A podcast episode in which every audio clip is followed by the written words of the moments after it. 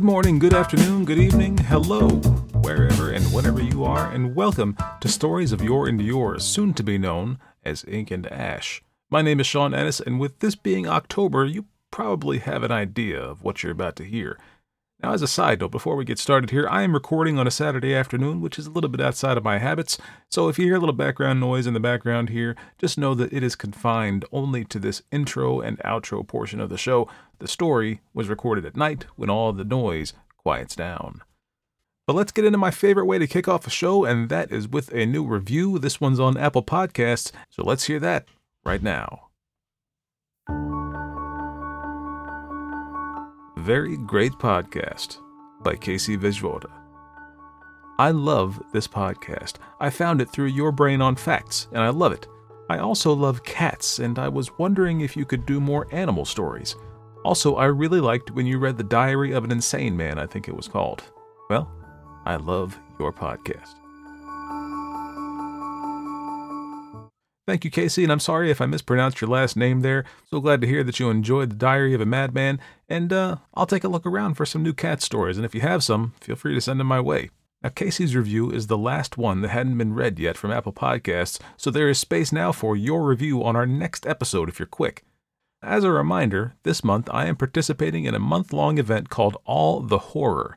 It's an event where at least one new episode from a different podcast drops every day with horror content and guests from one or more other participating podcasts. I've added a link and an RSS feed to the show notes if you didn't see it already on social media, so you can add that RSS feed right into your podcatcher and you'll get all the horror in your feed automatically. It's a great way to check out some new shows. I'll be a guest on Dose After You, where I'll narrate a short story written by the show's host. I'll talk about some horror movies on the Countdown Movies and TV podcast, which drops right before my next episode. And if things work out, I'll be a guest with my good friends over at Netflix and Swill. My show will also have a few guest voices, and you'll hear about them next time. But for now, let's dig into today's show. This week, I'll be bringing you a story from Henry James. This will be the first time I'm featuring a full story by Henry James on the main show, though patrons have had access to the turn of the screw over on Patreon and it's there for you too if you sign up over on patreon.com slash SYY podcast, along with all kinds of other bonus material.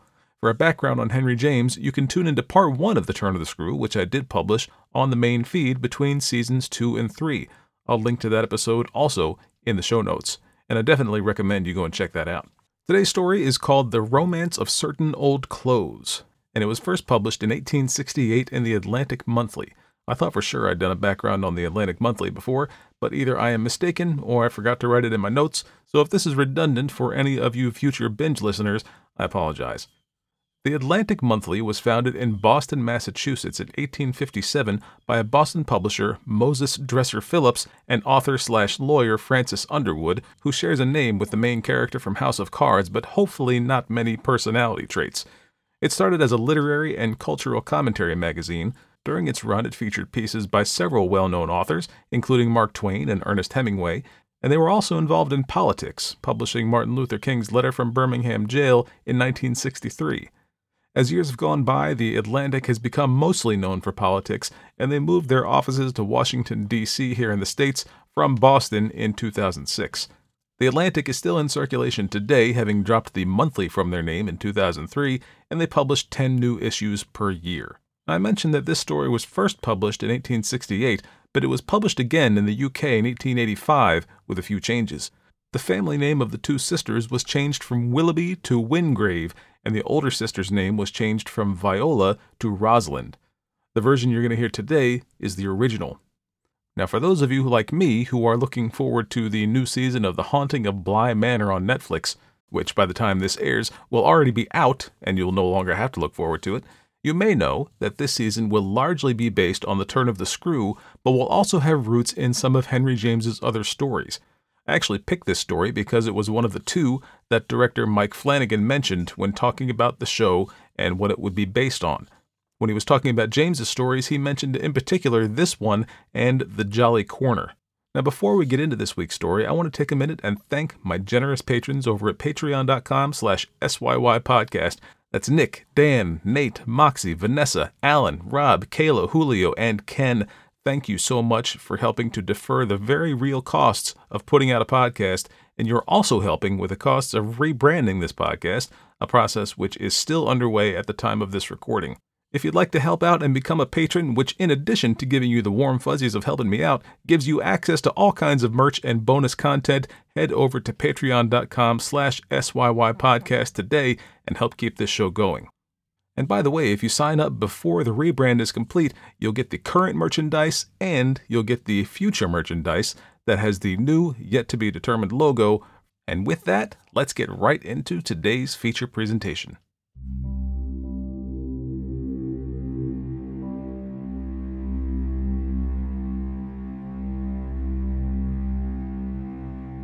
The Romance of Certain Old Clothes by Henry James. Toward the middle of the 18th century, there lived in the province of Massachusetts a widowed gentlewoman, the mother of three children. Her name is of little account. I shall take the liberty of calling her Mrs. Willoughby, a name like her own of a highly respectable sound. She had been left a widow after some six years of marriage and had devoted herself to the care of her progeny. These young persons grew up in a manner to reward her zeal and to gratify her fondest hopes. The firstborn was a son, whom she had called Bernard, after his father. The others were daughters, born at an interval of three years apart. Good looks were traditional in the family, and this youthful trio were not likely to allow that tradition to perish. The boy was of that fair and ruddy complexion, and of that athletic mold which in those days, as in these, were the sign of good genuine English blood. A frank, affectionate young fellow, a deferential son, a patronizing brother, and a steadfast friend. Clever, however, he was not. The wit of the family had been apportioned chiefly to his sisters. Mr. Willoughby had been a great reader of Shakespeare at a time when this pursuit implied more liberality of taste than at the present day, and in a community where it required much courage to patronize the drama even in the closet, and he had wished to record his admiration of the great poet by calling his daughters out of his favorite plays. Upon the elder he had bestowed the romantic name of Viola, and upon the younger the more serious one of Perdita, in memory of a little girl born between them, who had lived but a few weeks. When Bernard Willoughby came to his sixteenth year, his mother put a brave face upon it and prepared to execute her husband's last request. This had been an earnest entreaty that at the proper age his son should be sent out to England to complete his education at the University of Oxford, which had been the seat of his own studies. Mrs. Willoughby fancied that the lad's equal was not to be found in the two hemispheres, but she had that antique wifely submissiveness. She swallowed her sobs and made up her boy's trunk and his simple provincial outfit and sent him away across the seas. Bernard was entered at his father's college and spent five years in England, without great honor indeed, but with a vast deal of pleasure and no discredit. On leaving the university, he made the journey to France. In his 23rd year, he took a ship for home and prepared to find poor little New England New England was very small in those days an utterly intolerable place of abode. But there had been changes made at home, as well as in Mr. Bernard's opinions. He found his mother's house quite habitable, and his sisters grown into two very charming young ladies, with all the accomplishments and graces of the young women of Britain, and a certain native grown gentle brusquerie and wildness, which, if it was not an accomplishment, was certainly a grace the more.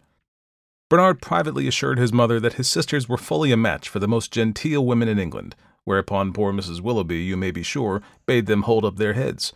Such was Bernard's opinion, and such, in a tenfold higher degree, was the opinion of Mr. Arthur Lloyd.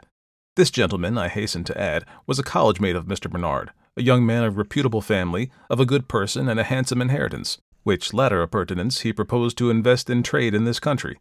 He and Bernard were warm friends. They had crossed the ocean together, and the young American had lost no time in presenting him at his mother's house, where he had made quite as good an impression as that which he had received, and of which I have just given a hint.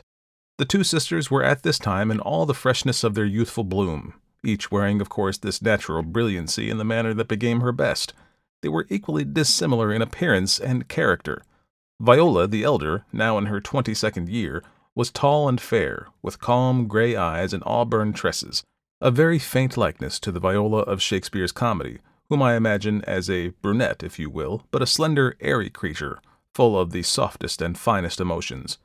Miss Willoughby, with her candid complexion, her fine arms, her majestic height, and her slow utterance, was not cut out for adventures. She would never have put on a man's jacket and hose, and indeed, being a very plump beauty, it is perhaps as well that she would not. Perdita, too, might very well have exchanged the sweet melancholy of her name against something more in consonance with her aspect and disposition. She was a positive brunette, short of stature, light of foot, with a vivid dark brown eye. She had been from her childhood a creature of smiles and gaiety, and so far from making you wait for an answer to your speech, as her handsome sister was wont to do, while she gazed at you with her somewhat cold gray eyes, she had given you the choice of a half a dozen, suggested by the successive clauses of your proposition before you had got to the end of it.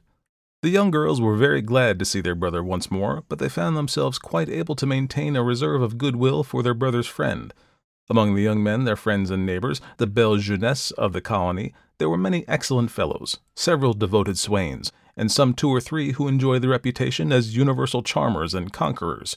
But the homebred arts and the somewhat boisterous gallantry of those honest young colonists were completely eclipsed by the good looks, the fine clothes, the punctilious courtesy, the perfect elegance, and the immense information of Mr. Arthur Lloyd. He was, in reality, no paragon. He was an honest, resolute, intelligent young man, rich in pounds sterling, in his health and comfortable hopes, and his little capital of uninvested affections. But he was a gentleman. He had a handsome face, he had studied and traveled, he spoke French, he played on the flute, and he read verses aloud with very great taste.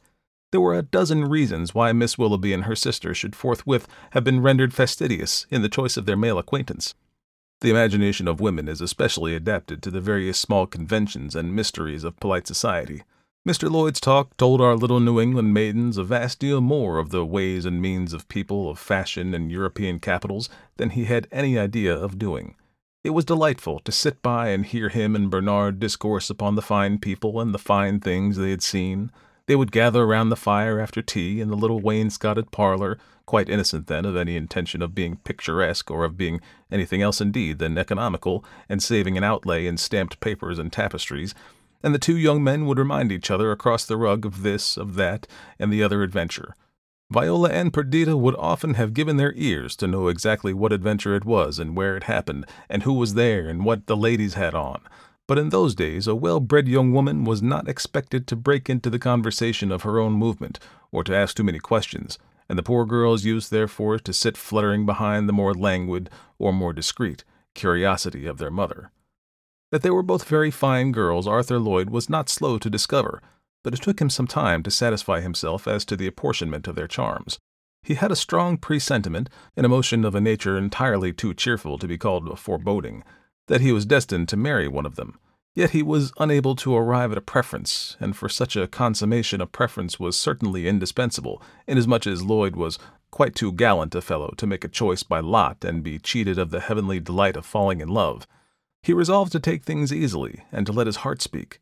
Meanwhile, he was on a very pleasant footing. Mrs. Willoughby showed a dignified indifference to his intentions, equally remote from a carelessness of her daughter's honor and from that odious alacrity to make him commit himself, which, in his quality of a young man of property, he had but too often encountered in the venerable dames of his native islands. As for Bernard, all that he asked was that his friend should take his sisters as his own, and for the poor girls themselves, However, each may have secretly longed for the monopoly of Mr. Lloyd's attentions, they observed a very decent and modest and contented demeanor. Towards each other, however, they were somewhat more on the offensive. They were good sisterly friends, betwixt whom it would take more than a day for the seeds of jealousy to sprout and bear fruit. But the young girls felt that the seeds had been sown on the day that Mr. Lloyd came into the house, each made up her mind that if she should be slighted, she would bear her grief in silence and that no one should be any the wiser. For if they had a great deal of love, they also had a great deal of pride. But each prayed in secret, nevertheless, that upon her the glory might fall. They had need of a vast deal of patience, of self control, and of dissimulation. In those days, a young girl of decent breeding could make no advances whatever, and barely respond indeed to those that were made. She was expected to sit still in her chair with her eyes on the carpet, watching the spot where the mystic handkerchief should fall. Poor Arthur Lloyd was obliged to undertake his wooing in the little wainscoted parlor before the eyes of Mrs. Willoughby, her son, and his prospective sister in law. But youth and love are so cunning that a hundred signs and tokens might travel to and fro, and not one of these three pair of eyes detect them in their passage. The young girls had but one chamber and one bed between them, and for long hours together they were under each other's direct inspection. That each knew that she was being watched, however, made not a grain of difference in those little offices which they mutually rendered, or in the various household tasks which they performed in common. Neither flinched nor fluttered beneath the silent batteries of her sister's eyes. The only apparent change in their habits was that they had less to say to each other. It was impossible to talk about Mr. Lloyd, and it was ridiculous to talk about anything else. By tacit agreement, they began to wear all their choice finery, and to devise such little implements of coquetry in the way of ribbons and topknots and furbelows as were sanctioned by indubitable modesty. They executed in the same inarticulate fashion an agreement of sincerity on these delicate matters. Is it better so? Viola would ask, tying a bunch of ribbons on her bosom and turning about from her glass to her sister. Perdita would look up gravely from her work and examine the decoration. I think you had better give it another loop, she would say, with great solemnity, looking hard at her sister with eyes that added, Upon my honor. So they were forever stitching and trimming their petticoats, and pressing out their muslins, and contriving washes and ointments and cosmetics, like the ladies in the household of the Vicar of Wakefield. Some three or four months went by. It grew to be midwinter, and as yet Viola knew that if Perdita had nothing more to boast of than she, there was not much to be feared from her rivalry. But Perdita, by this time, the charming Perdita, felt that her secret had grown to be tenfold more precious than her sister's. One afternoon, Mrs. Willoughby sat alone before her toilet glass, combing out her long hair. It was getting too dark to see. She lit the two candles in their sockets on the frame of her mirror, and then went to the window to draw her curtains. It was a gray December evening. The landscape was bare and bleak, and the sky heavy with snow clouds. At the end of the long garden into which her window looked was a wall with a little postern door opening into a lane. The door stood ajar, she could vaguely see in the gathering darkness, and moved slowly to and fro, as if someone were swaying it from the lane without. It was doubtless a servant maid, but as she was about to drop her curtain, Viola saw her sister step within the garden and hurry along the path toward the house. She dropped the curtain, all save a little crevice for her eyes. As Perdita came up the path, she seemed to be examining something in her hand, holding it close to her eyes. When she reached the house, she stopped a moment, looked intently at the object, and pressed it to her lips.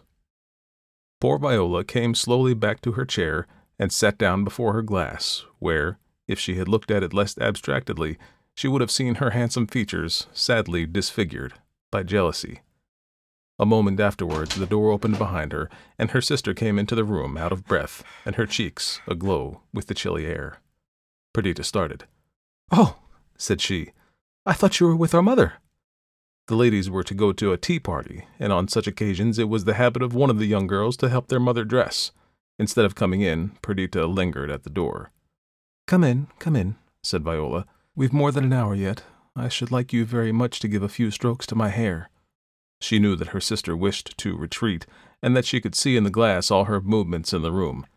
Nay, just help me with my hair, she said, and I'll go to mamma. Perdita came reluctantly and took the brush. She saw her sister's eyes in the glass fastened hard upon her hands. She had not made three passes when Viola clapped her own right hand upon her sister's left and started out of her chair. Whose ring is that? she cried passionately, drawing her towards the light. On the young girl's finger glistened an old ring, adorned with a couple of small rubies. Perdita felt that she need no longer keep her secret, yet that she must put a bold face on her avowal. It's mine, she said proudly. Who gave it to you? cried the other. Perdita hesitated a moment. Mr. Lloyd. Mr. Lloyd is generous all of a sudden. Ah, uh, no, cried Perdita with spirit. Not all of a sudden. He offered it to me a month ago. And you needed a month's begging to take it? Said Viola, looking at the little trinket, which indeed was not especially elegant, although it was the best that the jeweler of the province could furnish.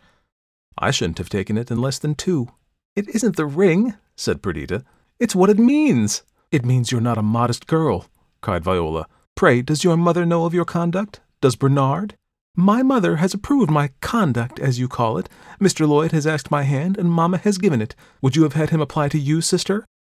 Viola gave her sister a long look, full of passionate envy and sorrow. Then she dropped her lashes on her pale cheeks and turned away. Perdita felt that it had not been a pretty scene, but it was her sister's fault. But the elder girl rapidly called back her pride and turned herself about again. You have my very best wishes, she said with a low curtsy. I wish you every happiness and a very long life. Perdita gave a bitter laugh. Don't speak in that tone, she cried. I'd rather you cursed me outright. Come, sister, she added. He couldn't marry both of us. I wish you very great joy, Viola repeated mechanically, sitting down to her glass again, and a very long life and plenty of children. There was something in the sound of these words not at all to Perdita's taste. Will you give me a year at least? she said. In a year I can have one little boy or one little girl at least. If you'll give me your brush again, I'll do your hair. Thank you, said Viola. You had better go to mamma. It isn't becoming that a young lady with a promised husband should wait on a girl with none. Nay, said Perdita, good humoredly. I have Arthur to wait upon me. You need my service more than I need yours. But her sister motioned her away, and she left the room. When she had gone, poor Viola fell on her knees before her dressing table, buried her head in her arms, and poured out a flood of tears and sobs. She felt very much the better for this effusion of sorrow. When her sister came back, she insisted upon helping her to dress, and upon her wearing her prettiest things. She forced upon her an acceptance of a bit of lace of her own, and declared that now she was to be married, she could do her best to appear worthy of her lover's choice. She discharged these offices in stern silence, but, such as they were, they had to do duty as an apology and an atonement. She never made any other. Now that Lloyd was received by the family as an accepted suitor, nothing remained but to fix the wedding day. It was appointed for the following April, and in the interval preparations were diligently made for the marriage. Lloyd, on his side, was busy with his commercial arrangements and with establishing a correspondence with the great mercantile house to which he had attached himself in England. He was therefore not so frequent a visitor at Mrs. Willoughby's as during the months of his diffidence and irresolution, and poor Viola had less to suffer than she had feared from the sight of the mutual endearments of the young lovers. Touching his future sister-in-law, Lloyd had a perfectly clear conscience. There had not been a particle of sentiment uttered between them, and he had not the slightest suspicion that she coveted anything more than his fraternal regard. He was quite at ease. Life promised so well, both domestically and financially. The lurid clouds of revolution were as yet twenty years beneath the horizon, and that his connubial felicity should take a tragic turn, it was absurd, it was blasphemous to apprehend. Meanwhile, at Mrs. Willoughby's, there was a greater rustling of silks, a more rapid clicking of scissors and flying of needles than ever. Mrs. Willoughby had determined that her daughter should carry from home the most elegant outfit that her money could buy, or that the country could furnish. All the sage women in the county were convened, and their united taste was brought to bear on Perdita's wardrobe. Viola's situation at this moment was assuredly not to be envied. The poor girl had an inordinate love of dress, and the very best taste in the world, as her sister perfectly well knew. Viola was tall, she was stately and sweeping. She was made to carry stiff brocade and masses of heavy lace, such as belong to the toilet of a rich man's wife. But Viola sat aloof, with her beautiful arms folded and her head averted, while her mother and sister and the venerable women aforesaid worried and wondered over their materials, oppressed by the multitude of their resources. One day there came in a beautiful piece of white silk, brocaded with celestial blue and silver, sent by the bridegroom himself, if not being thought amiss in those days that the husband elect should contribute to the bride's trousseau. Perdita was quite at a loss to imagine a fashion which should do sufficient honor to the splendor of the material. Blue's your sister color more than mine, she said with appealing eyes. It's a pity it's not for you. You'd know what to do with it. Viola got up from her place and looked at the great shining fabric as it lay spread over the back of a chair. Then she took it up in her hands and felt it, lovingly, as Perdita could see, and turned about toward the mirror with it. She let it roll down to her feet and flung the other end over her shoulder, gathering it in about her waist with her white arm bare to the elbow. She threw back her head and looked at her image, and a hanging tress of her auburn hair fell upon the gorgeous surface of the silk. It made a dazzling picture. The women standing about uttered a little ah of admiration. Yes, indeed, said Viola quietly. Blue is my color. But Perdita could see that her fancy had been stirred, and that she would now fall to work and solve all their silken riddles. And indeed she behaved very well, as Perdita, knowing her insatiable love of millinery, was quite ready to declare. Innumerable yards of lustrous silk and satin, of muslin, velvet, and lace passed through her cunning hands, without a word of envy coming from her lips. Thanks to her industry, when the wedding day came, Perdita was prepared to espouse more of the vanities of life than any fluttering young bride who had yet challenged the sacramental blessing of a New England divine. It had been arranged that the young couple should go out and spend the first days of their wedded life at the country house of an English gentleman, a man of rank and a very kind friend to Lloyd. He was an unmarried man. He professed himself delighted to withdraw and leave them for a week to their billing and cooing. After the ceremony at church, it had been performed by an English person, young Mrs. Lloyd hastened back to her mother's house to change her wedding gear for the riding dress. Viola helped her to effect the change in the little old room where they had been fond sisters together. Perdita then hurried off to bid farewell to her mother, leaving Viola to follow. The parting was short. The horses were at the door, and Arthur impatient to start. But Viola had not followed, and Perdita hastened back to her room, opening the door abruptly. Viola, as usual, was before the glass, but in a position which caused the other to stand still, amazed. She had dressed herself in Perdita's cast-off wedding veil and wreath, and on her neck she had hung the heavy string of pearls which the young girl had received from her husband as a wedding gift. These things had been laid hastily aside to await their possessor's disposal on her return from the country. Bedizened in this unnatural garb, Viola stood at the mirror, plunging a long look into its depths and reading heaven knows what audacious visions. Perdita was horrified. It was a hideous image of their old rivalry come to life again. She made a step toward her sister as to pull off the veil and the flowers, but catching her eyes in the glass, she stopped. Farewell, Viola, she said. You might at least have waited till I got out of the house. And she hurried away from the room. Mr. Lloyd had purchased a Boston house which, in the taste of those days, was considered a marvel of elegance and comfort, and here he very soon established himself with his young wife. He was thus separated by a distance of twenty miles from the residence of his mother-in-law. Twenty miles in that primitive era of roads and conveyances were as serious a matter as a hundred at the present day, and Mrs. Willoughby saw but little of her daughter during the first twelvemonth of her marriage. She suffered in no small degree from her absence, and her affliction was not diminished by the fact that Viola had fallen into terribly low spirits, and was not to be roused or cheered but by change of air and circumstances.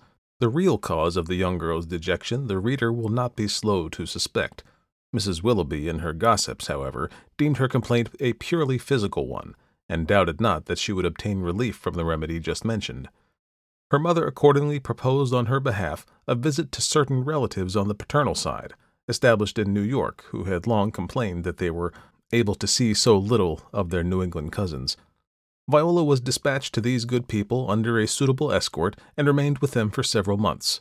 In the interval, her brother Bernard, who had begun the practice of the law, made up his mind to take a wife.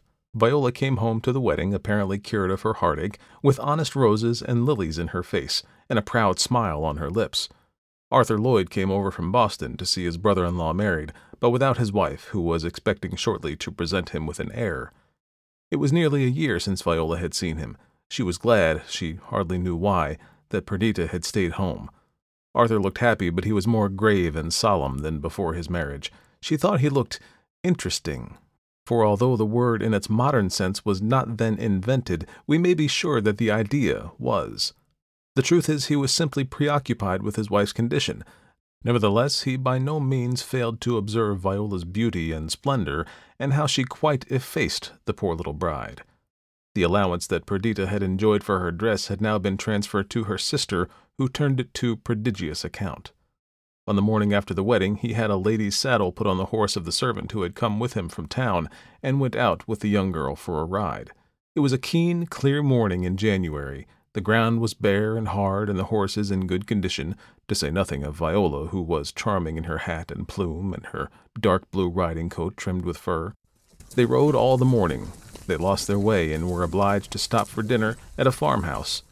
The early winter dusk had fallen when they got home. Mrs. Willoughby met them with a long face. A messenger had arrived at noon from Mrs. Lloyd.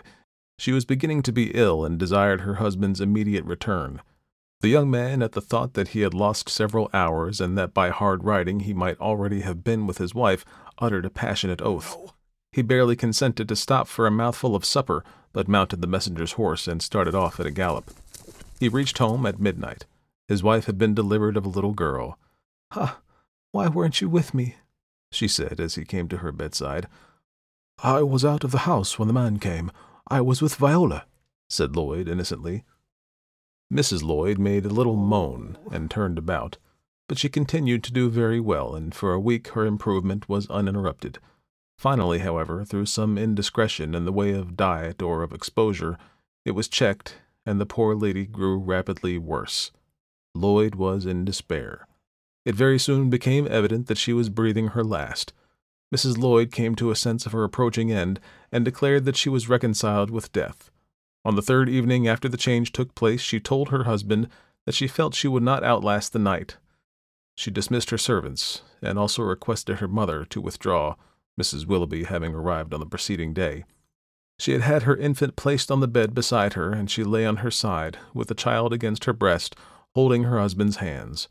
The night lamp was hidden behind the heavy curtains of the bed, but the room was illumined with a red glow from the immense fire of logs in the hearth. It seems strange to die by such a fire as that, the young woman said, feebly trying to smile. If I had but a little of such fire in my veins. But I've given it all to this little spark of mortality. And she dropped her eyes to her child. Then, raising them, she looked at her husband with a long, penetrating gaze. The last feeling which lingered in her heart was one of mistrust. She had not recovered from the shock which Arthur had given her by telling her that in the hour of her agony he had been with Viola. She trusted her husband very nearly as well as she loved him, but now that she was called away forever, she felt a cold horror of her sister. She felt in her soul that Viola had never ceased to envy her good fortune, and a year of happy security had not effaced the young girl's image, dressed in her wedding garments and smiling with coveted triumph. Now that Arthur was to be alone, what might not Viola do? She was beautiful, she was engaging, what arts might she not use? What impression might she not make upon the young man's melancholy heart? Mrs. Lloyd looked at her husband in silence. It seemed hard, after all, to doubt of his constancy. His fine eyes were filled with tears, his face was convulsed with weeping, the clasp of his hands was warm and passionate. How noble he looked, how tender, how faithful and devoted. Nay, thought Perdita, he's not for such as Viola.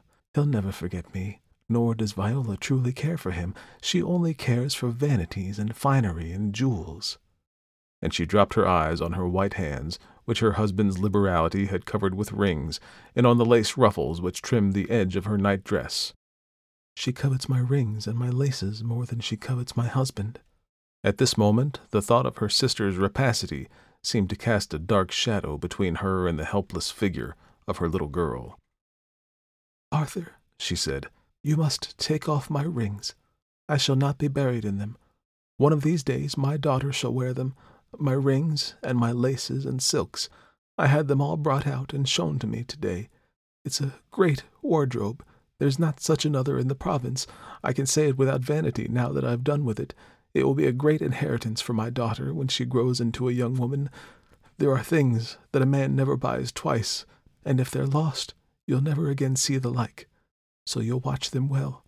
Some dozen things I've left to Viola, I've named them to my mother. I've given her that blue and silver. It was meant for her. I wore it only once. I looked ill in it. But the rest are to be sacredly kept for this little innocent. It's such a providence that she should be my color. She can wear my gowns. She has my mother's eyes. You know the same fashions come back every twenty years. She can wear my gowns as they are. They'll lie there quietly, waiting till she grows into them, wrapped in camphor and rose leaves, and keeping their colors in the sweet scented darkness. She shall have black hair. She shall wear my carnation satin. Do you promise me, Arthur? Promise you what, dearest? Promise me to keep your poor little wife's old gowns. Are you afraid I'll sell them? No, but that they may get scattered. My mother will have them properly wrapped up, and you shall lay them away under a double lock. Do you know the great chest in the attic with the iron bands? There's no end to what it will hold. You can lay them all there. My mother and the housekeeper will do it and give you the key, and you'll keep the key in your secretary, and you'll never give it to any one but your child. Do you promise me? Ah, yes, I promise you, said Lloyd, puzzled at the intensity with which his wife appeared to cling to this idea. Will you swear? repeated Perdita. Yes, I swear. Well, I trust you.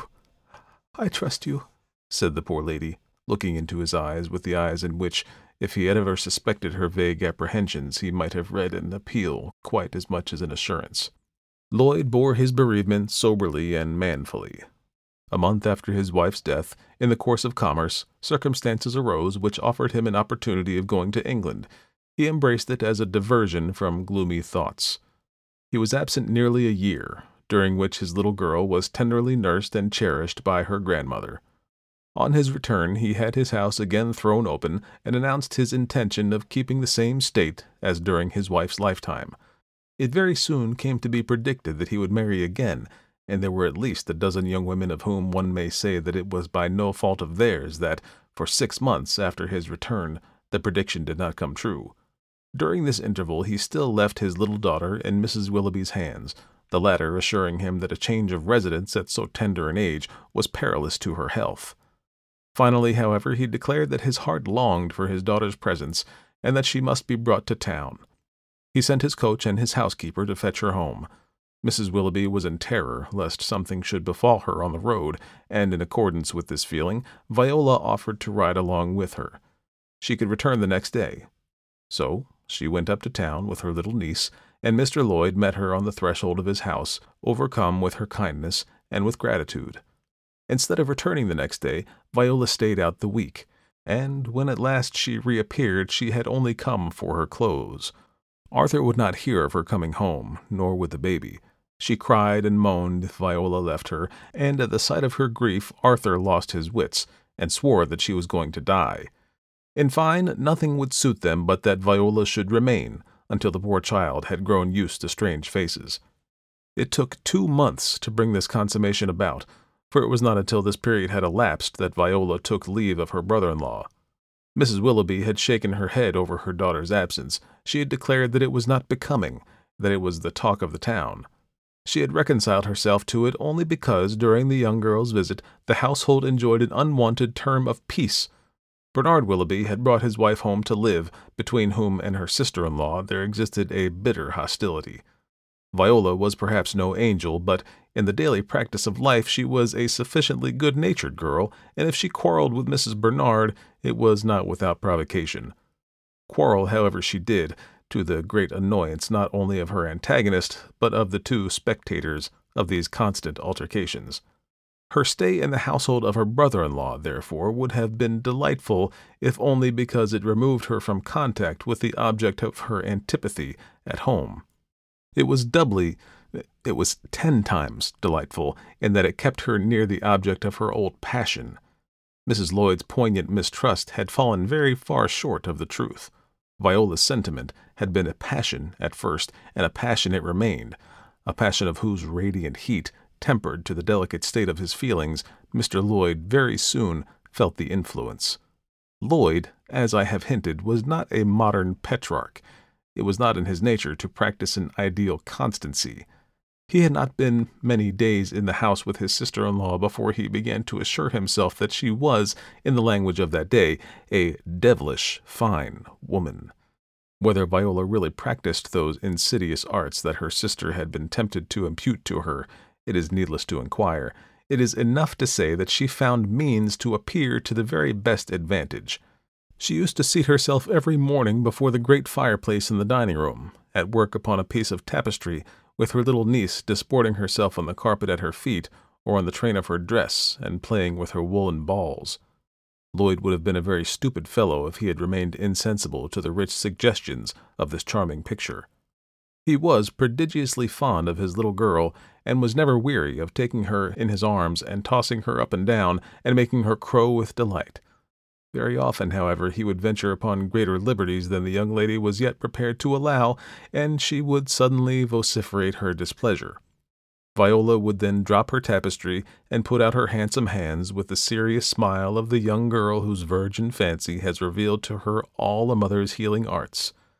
Lloyd would give up the child, their eyes would meet, their hands would touch, and Viola would extinguish the little girl's sobs upon the snowy folds of the kerchief that crossed her bosom. Her dignity was perfect, and nothing could be more discreet than the manner in which she accepted her brother in law's hospitality. It may almost be said, perhaps, that there was something harsh in her reserve. Lloyd had a provoking feeling that she was in the house, and yet she was unapproachable. Half an hour after supper, at the very outset of the long winter evenings, she would light her candle and make the young man a most respectful curtsy and march off to bed. If these were arts, Viola was a great artist. But their effect was so gentle, so gradual, they were calculated to work upon the young widower's fancy with such a finely shaded crescendo that, as the reader has seen, several weeks elapsed before Viola began to feel sure that her return would cover her outlay. When this became morally certain, she packed up her trunk and returned to her mother's house. For three days she waited. On the fourth, Mr. Lloyd made his appearance, a respectful but ardent suitor. Viola heard him out with great humility and accepted him with infinite modesty. It is hard to imagine that Mrs. Lloyd should have forgiven her husband, but if anything might have disarmed her resentment, it would have been the ceremonious continence of this interview. Viola imposed upon her lover but a short probation. They were married, as was becoming, with great privacy, almost with secrecy, in the hope, perhaps, as was waggishly remarked at the time, that the late Mrs. Lloyd wouldn't hear of it. The marriage was to all appearance a happy one, and each party obtained what each had desired. Lloyd, a devilish fine woman, and Viola. But Viola's desires, as the reader will have observed, have remained a good deal of mystery. There were indeed two blots upon their felicity, but time would perhaps efface them. During the first three years of her marriage, Mrs. Lloyd failed to become a mother, and her husband, on his side, suffered heavy losses of money. This latter circumstance compelled a material retrenchment in his expenditure, and Viola was perforce less of a great lady than her sister had been. She contrived, however, to sustain with unbroken consistency the part of an elegant woman, although it must be confessed that it required the exercise of more ingenuity than belongs to your real aristocratic repose. She had long since ascertained that her sister's immense wardrobe had been sequestrated for the benefit of her daughter and that it lay languishing in thankless gloom in the dusty attic. It was a revolting thought that these exquisite fabrics should await the commandments of a little girl who sat in a high chair and ate bread and milk with a wooden spoon. Viola had the good taste, however, to say nothing about the matter until several months had expired. Then, at last, she timidly broached it to her husband. Was it not a pity that so much finery should be lost? For lost it would be, what with colors fading and moths eating it up, and the change of fashions. But Lloyd gave so abrupt and peremptory a negative to her inquiry that she saw for the present her attempt was vain. Six months went by, however, and brought with them new needs and new fancies. Viola's thoughts hovered lovingly about her sister's relics. She went up and looked at the chest in which they lay imprisoned. There was a sullen defiance in its three great padlocks and its iron bands which only quickened her desires. There was something exasperating in its incorruptible immobility. It was like a grim and grizzled old household servant who locks his jaws over a family secret.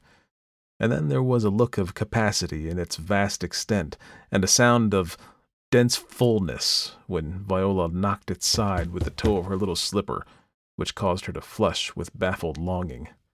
It's absurd, she cried. It's improper. It's wicked. And she forthwith resolved upon another attack upon her husband. On the following day, after dinner, when he had had his wine, she bravely began it. But he cut her short with great sternness. Once for all, Viola, said he, it's out of the question. I shall be gravely displeased if you return to the matter. Very good, said Viola. I'm glad to learn the value at which I'm held. Great heaven! she cried. I'm a happy woman. It's an agreeable thing to feel oneself sacrificed to a caprice. And her eyes filled with tears of anger and disappointment. Lloyd had a good natured man's horror of a woman's sobs, and he attempted, I may say he condescended, to explain. It's not a caprice, dear, it's a promise, he said. An oath. An oath! It's a pretty manner for oaths. And to whom, pray? To Perdita, said the young man, raising his eyes for an instant, but immediately dropping them. Perdita! Oh, Perdita! and Viola's tears broke forth. Her bosom heaved with stormy sobs, sobs which were the long deferred counterpart of the violent fit of weeping in which she had indulged herself on the night when she discovered her sister's betrothal. She had hoped in her better moments that she had done with her jealousy, but her temper on that occasion had taken an ineffaceable fold. And pray, what right, she cried, had Perdita to dispose of my future? What right had she to bind you to meanness and cruelty? I occupy a dignified place, and I make a very fine figure. I'm welcome to what Perdita has left. And what has she left? I never knew till now how little. Nothing. Nothing. Nothing. This was very poor logic, but it was very good passion. Lloyd put his arm around his wife's waist and tried to kiss her, but she shook him off with magnificent scorn. Poor fellow, he had coveted a devilish fine woman, and he had got one. Her scorn was intolerable. He walked away with his ears tingling, irresolute, distracted. Before him was his secretary, and in it the sacred key which with his own hand he had turned the triple lock. He marched up and opened it, and took the key from a secret drawer wrapped in a little packet which he had sealed with his own honest bit of blazonry. Teneo, said the motto, I hold but he was ashamed to put it back. He flung it upon the table beside his wife. Keep it, she cried. I want it not. I hate it. I wash my hands of it, cried her husband. God forgive me. Mrs. Lloyd gave an indignant shrug of her shoulders and swept out of the room, while the young man retreated by another door. Ten minutes later, Mrs. Lloyd returned and found the room occupied by her little stepdaughter and the nursery maid. The key was not on the table. She glanced at the child. The child was perched on a chair, with the packet in her hands. She had broken the seal with her own little fingers. Mrs. Lloyd hastily took possession of the key. At the habitual supper hour, Arthur Lloyd came back from his counting room. It was the month of June, and supper was served by daylight. The meal was placed on the table, but Mrs. Lloyd failed to make her appearance. The servant whom his master sent to call her came back with the assurance that her room was empty and that the women informed him that she had not been seen since dinner. They had in truth observed her to have been in tears, and, supposing her to be shut up in her chamber, had not disturbed her. Her husband called her name in various parts of the house, Viola. but without response. Viola. At last it occurred to him that he might find her by taking the way to the attic. The thought gave him a strange feeling of discomfort, and he bade his servants remain behind, wishing no witness in his quest. He reached the foot of the staircase leading to the topmost flat and stood with his hand on the banisters, pronouncing his wife's name. Viola? Uh, his voice trembled. He called again, louder and more firmly. Viola! Uh, the only sound which disturbed the absolute silence was a faint echo of his own tones, repeating his question under the great eaves. He nevertheless felt irresistibly moved to ascend the staircase. It opened upon a wide hall lined with wooden closets and terminating in a window which looked westward and admitted the last rays of the sun. Before the window stood the great chest. Before the chest, on her knees, the young man saw with amazement and horror the figure of his wife. In an instant he crossed the interval between them, bereft of utterance. The lid of the chest stood open, exposing amid their perfumed napkins its treasure of stuffs and jewels. Viola had fallen backward from a kneeling posture, with one hand supporting her on the floor and the other pressed to her heart. On her limbs was the stiffness of death, and on her face, in the fading light of the sun, the terror of something more than death. Her lips were parted in entreaty, in dismay, in agony, and on her bloodless brow and cheeks there glowed the marks of ten hideous wounds from two vengeful, ghostly hands.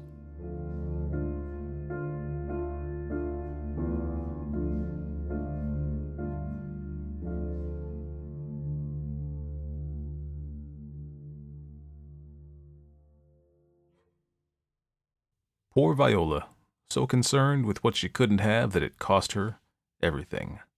I hope you've enjoyed this episode of Stories of Yore and Yours. For a full list of music and sound effect credits, please visit syypodcast.libsyn.com slash blog. And next week will be my entry in the All the Horror series for 2020, and it features an old local legend that, for lack of a better word, comes to life. Until then, this has been Stories of Yore and Yours, soon to be known as Ink and Ash. I've been Sean Ennis. Thanks for listening. We'll see you next time. If you've got a request for a short story, or if you've written your own short story that you want to submit to the show, you can do that through any of the social media channels, or you can email me at syypodcast at gmail.com.